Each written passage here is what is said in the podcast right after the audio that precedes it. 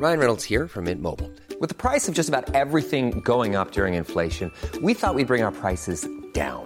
So to help us, we brought in a reverse auctioneer, which is apparently a thing. Mint Mobile unlimited premium wireless. Ready to get 30, 30, bit to get 30, bit to get 20, 20, 20, bit to get 20, 20, bit to get 15, 15, 15, 15 just 15 bucks a month. So, Give it a try at mintmobile.com slash switch. $45 upfront for three months plus taxes and fees. Promo for new customers for limited time. Unlimited more than 40 gigabytes per month. Slows. Full terms at mintmobile.com.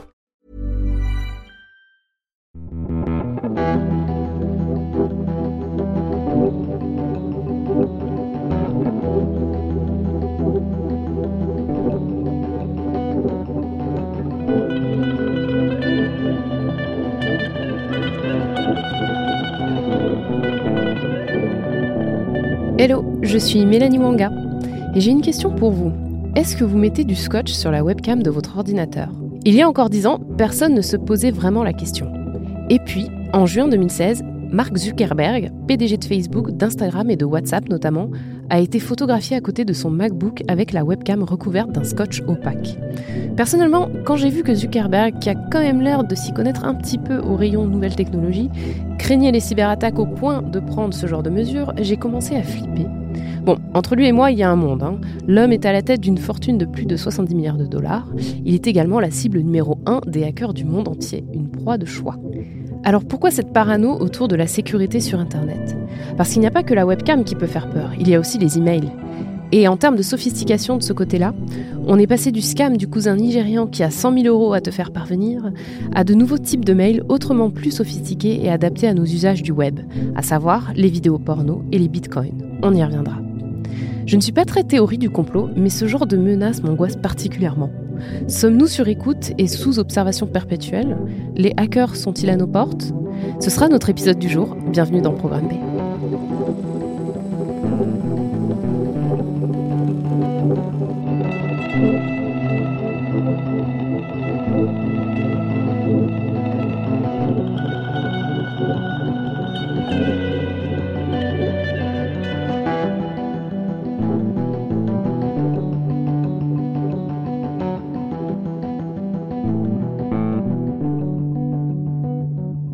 y a deux semaines, j'ai reçu ce mail un petit peu bizarre. On vous le dit tout de suite, c'est du phishing. Ce hacker n'a rien sur les personnes qu'il contacte. Mais c'est un bon exemple de mail assez courant et on va vous expliquer pourquoi. Il commence comme ça. Vous ne me connaissez pas et vous vous demandez pourquoi vous recevez ce mail, non? Je suis un hacker qui a piraté vos appareils il y a quelques mois. Je vous ai envoyé un email depuis votre compte piraté. J'ai mis en place un virus sur le site pour adultes porno et devinez quoi? Vous avez visité ce site pour vous amuser. Vous savez ce que je veux dire.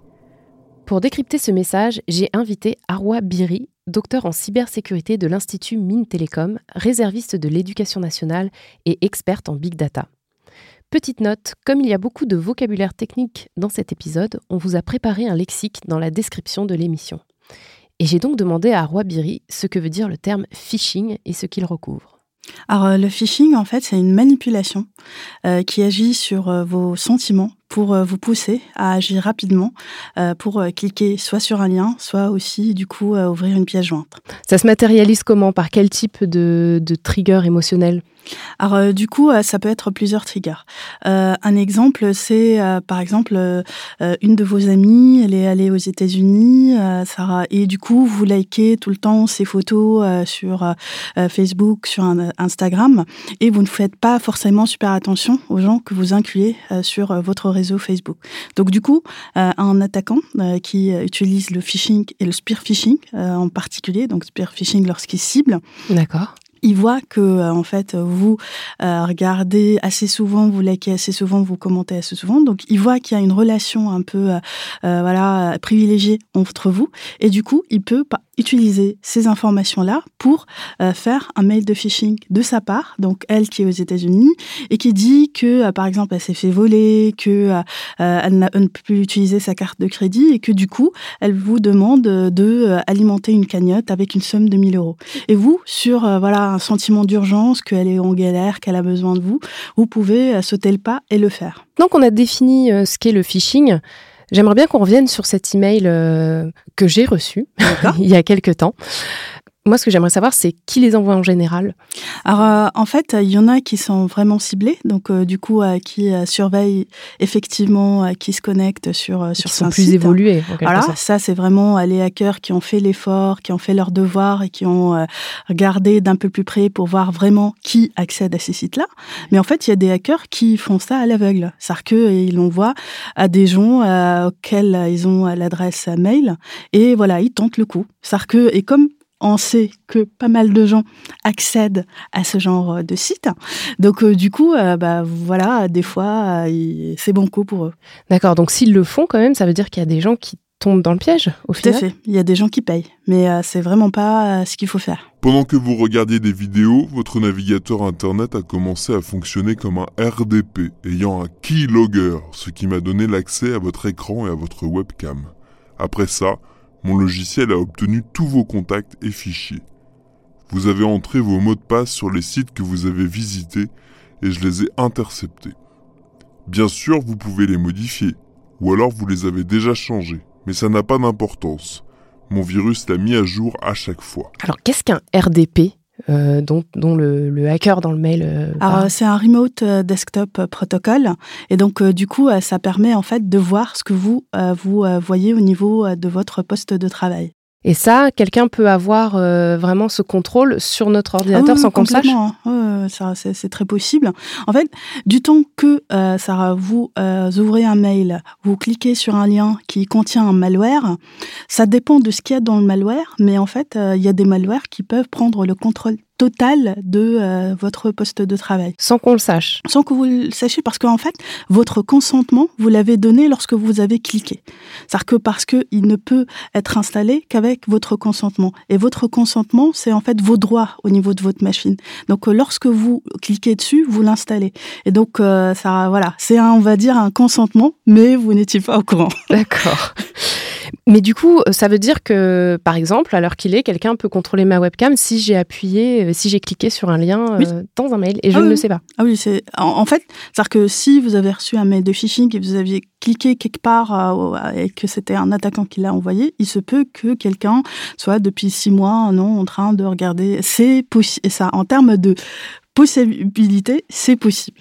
Euh, qu'est-ce qu'un keylogger dont le hacker parle? Le keylogger, c'est en fait euh, ça, un logiciel qui s'installe au niveau de votre poste de travail et qui permet en fait de loguer tout ce que vous écrivez. Et donc, euh, du coup, euh, par exemple, euh, je sais pas, vous écrivez des emails, vous écrivez des choses qui relèvent de l'intime, que voilà, vous voulez pas forcément que ce soit sur la voie publique. Ou des mots de passe aussi peut-être. Ou des mots de passe, ou ça, votre, le mot de passe pour connecter à la banque, ou ce type de choses, ou vos données de santé, ou ce type de choses. C'est-à-dire que tout ça, ça peut être du coup récupéré via le keylogger. donc ça veut dire que les hackers peuvent, par le keylogger, potentiellement intercepter un mot de passe important. Ah oui, complètement complètement. Qu'ai-je fait? J'ai créé une vidéo en double écran. La première partie montre la vidéo que vous regardiez. Vous avez bon goût. Ha ha ha. Et la deuxième partie montre votre webcam. N'essayez pas de trouver et détruire mon virus. Toutes vos données sont déjà enregistrées vers un serveur distant. Ça veut dire toutes vos données sont enregistrées à distance? Et comment ce serait possible donc et par quels moyens et comment il pourrait les garder, en fait, les conserver? Mm. bah, En fait, lorsqu'il utilise le RDP ou autre, hein, autre protocole, en fait, euh, ce qu'il regarde, il est au niveau de sa machine. Donc, il est c'est complètement possible que, euh, en fait, il enregistre euh, ça en temps réel, tout ce qui se passe, et qu'il le, sauvegarde, ce qui se passe au niveau du micro, s'il a décidé de l'activer, ce que vous, vous êtes en train de regarder, la webcam, ça, voilà, les expressions du visage, voilà, capturées par la webcam, tout ça. Comme en fait, c'est, il le voit également. Donc du coup, comme vous, vous êtes en train de regarder une série ou quelque chose, vous pouvez sauvegarder si vous souhaitez. Bah lui, pareil. N'essayez pas d'entrer en contact avec moi, les antivirus ou services de sécurité. Formater votre disque ou détruire votre ordinateur ne vous aidera pas non plus, puisque vos données se trouvent déjà sur un serveur distant. Je vous garantis que je ne vous dérangerai plus après votre paiement, car vous n'êtes pas ma seule victime. C'est le code d'honneur des hackers. Qu'est-ce que c'est le code d'honneur des hackers? Bah ça dépend des hackers. ça dépend des hackers. Il y en a. Il y a une bible qui circule. non, il y en a, il y en a que lorsqu'on les paye, vraiment, ils, voilà, ils, ils, se voient un peu comme voilà un service provider, un fournisseur de services. Et euh, pour eux, c'est un boulot. Et donc, euh, du coup, il y en a que voilà, c'est pas, ils le font pas forcément voilà par méchanceté ultime. C'est juste pour eux un boulot. Et donc, du coup, ils délivrent un service.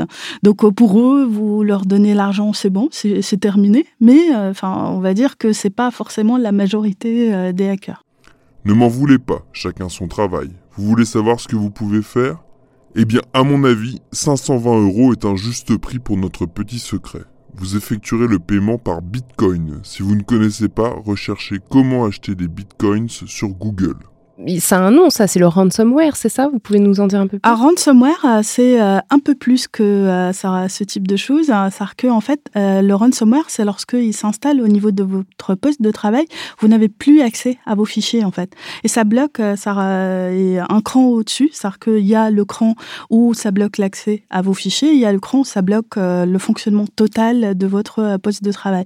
Du coup, on va dire, ça, le phishing pour vous demander de l'argent ça, il vous suture de l'argent. Euh, le ransomware, c'est carrément, il bloque votre capacité de travailler euh, si vous payez pas. Euh, là, le, hacker nous donne son numéro de portefeuille Bitcoin pour nos auditeurs et auditrices qui ne connaissent pas. Est-ce que vous pouvez rapidement expliquer ce que c'est le Bitcoin et le portefeuille et comment ça fonctionne? Alors en fait, le euh, Bitcoin, euh, c'est euh, une monnaie, donc du coup virtuelle, qui permet de voilà payer des hackers ou autres. Hein, ça, c'est voilà. Et donc du coup, il y a en fait des buralistes en France chez qui on peut aller acheter euh, des euh, bitcoins. Donc, euh, tapez sur Internet Bitcoin plus buraliste plus France, vous allez voir quelques buralistes qui le font. Et en fait, une fois que vous avez en fait ça, votre Bitcoin, il y a des sites en fait où ça des wallets par rapport au Bitcoin et vous entrez le numéro qui vous a indiqué et puis vous faites le virement. C'est, on va dire, une sorte de virement bancaire. Et c'est une monnaie qui, dans les dernières années, a pris beaucoup de valeur, il me semble. Ah, elle a pris de la valeur, euh, ça a beaucoup effectivement de valeur, mais on va dire c'est quand même assez incertain. On ne sait pas d'où ça vient. Ça, c'est comme si c'était voilà, il y avait une bulle et on ne sait pas est-ce que ça va perdurer ou est-ce que ça va s'arrêter. En fait, on ne sait toujours pas qui a créé le Bitcoin. Donc, euh, qui a créé en fait, enfin tout ce qui est sous-jacent au Bitcoin. Donc du coup, enfin voilà, ça, c'est, c'est assez particulier. Donc peut-être que cette aura de mystère fait que c'est une monnaie de prédilection pour les hackers, notamment. C'est surtout oui, ça, euh, que euh, puissent voilà, les utiliser et les récupérer avec un minimum de euh, suivi des autorités. Mais bon, ça, c'est pas, c'est pas dit non plus. Vous avez 48 heures pour effectuer le paiement. J'ai un tracker dans ce mail et à ce moment, je sais que vous avez lu ce message. Si je n'obtiens pas les bitcoins, j'enverrai certainement l'enregistrement vidéo à tous vos contacts, y compris vos parents, vos collègues et ainsi de suite. Cela dit, si je reçois le paiement, je détruirai la vidéo immédiatement.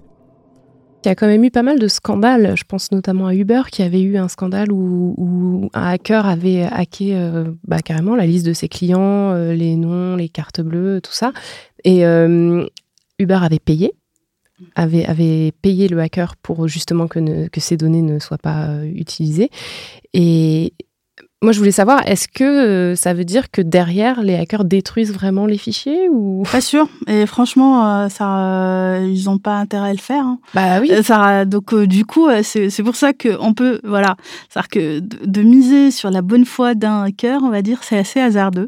Mais voilà, ça, il y en a que vraiment ils le font. Donc, du coup, mais franchement, on peut pas le garantir.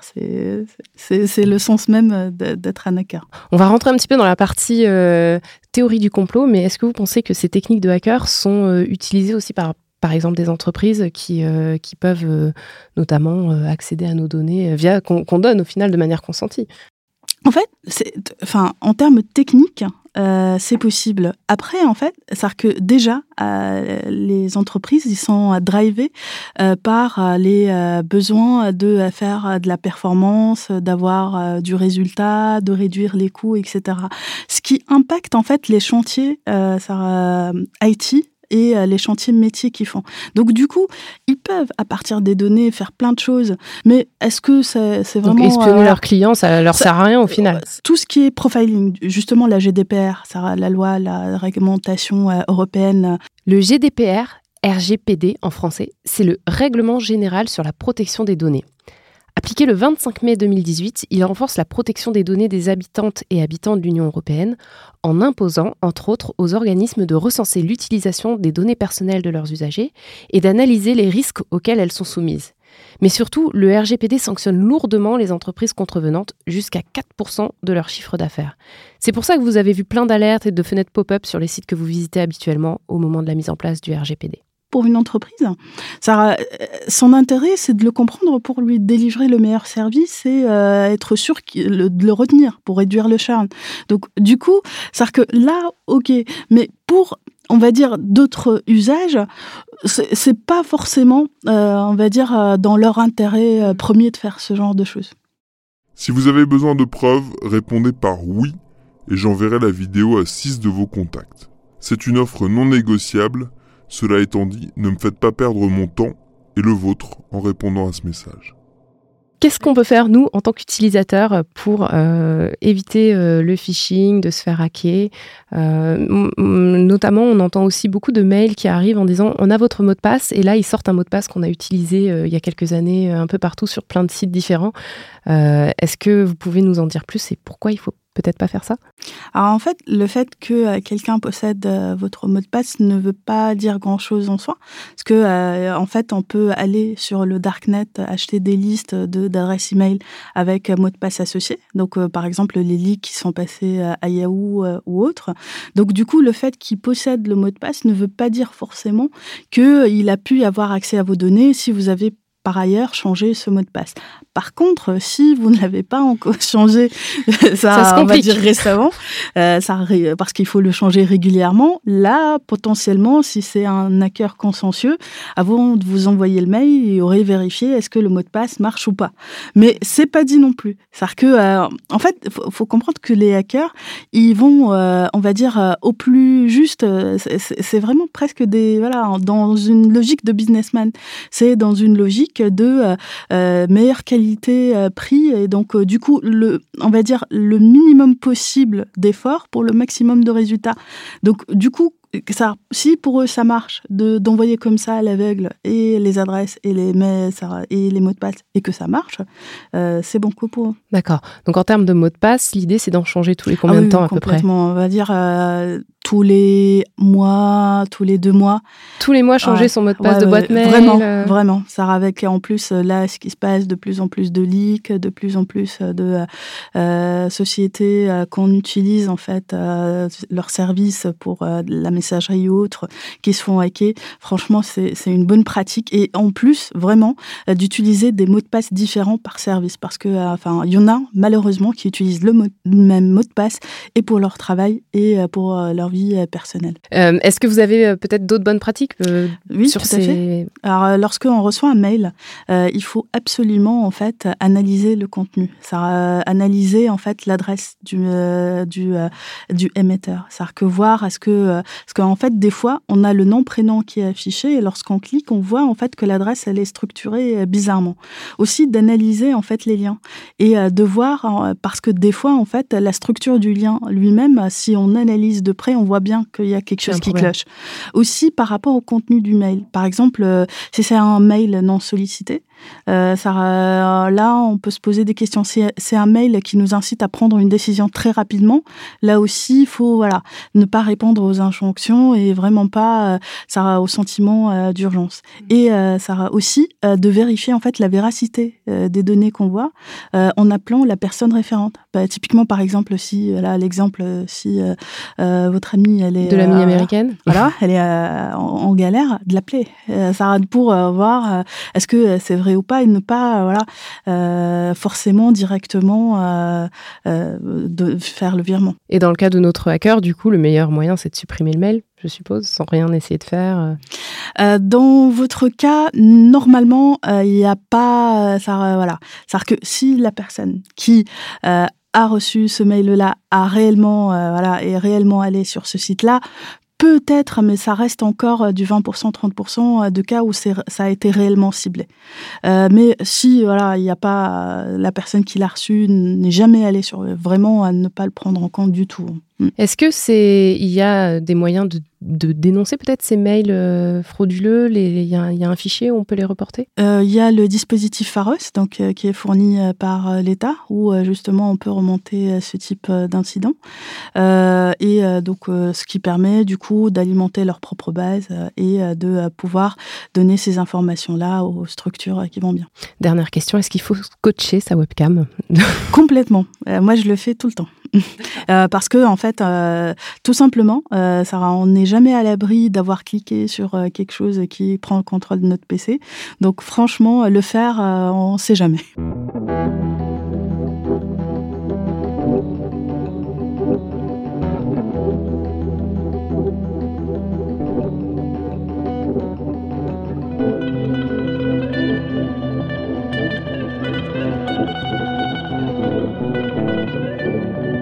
Vous avez donc compris l'essentiel. N'oubliez pas de changer vos mots de passe tous les deux mois.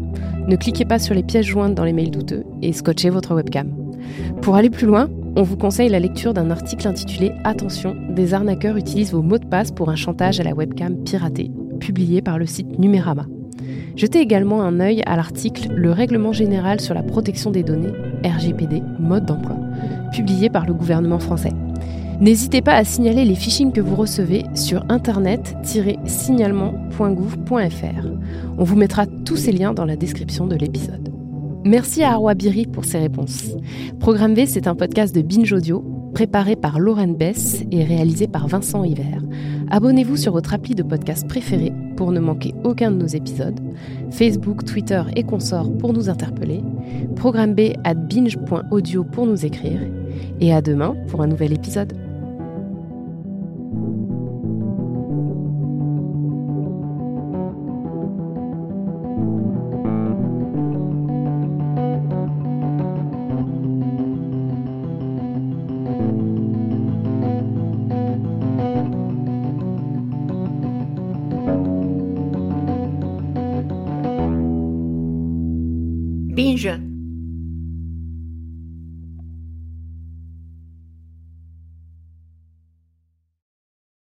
Salut, je m'appelle Camille Test, je suis journaliste et prof de yoga et j'anime Encore Heureux, un podcast sur la santé mentale.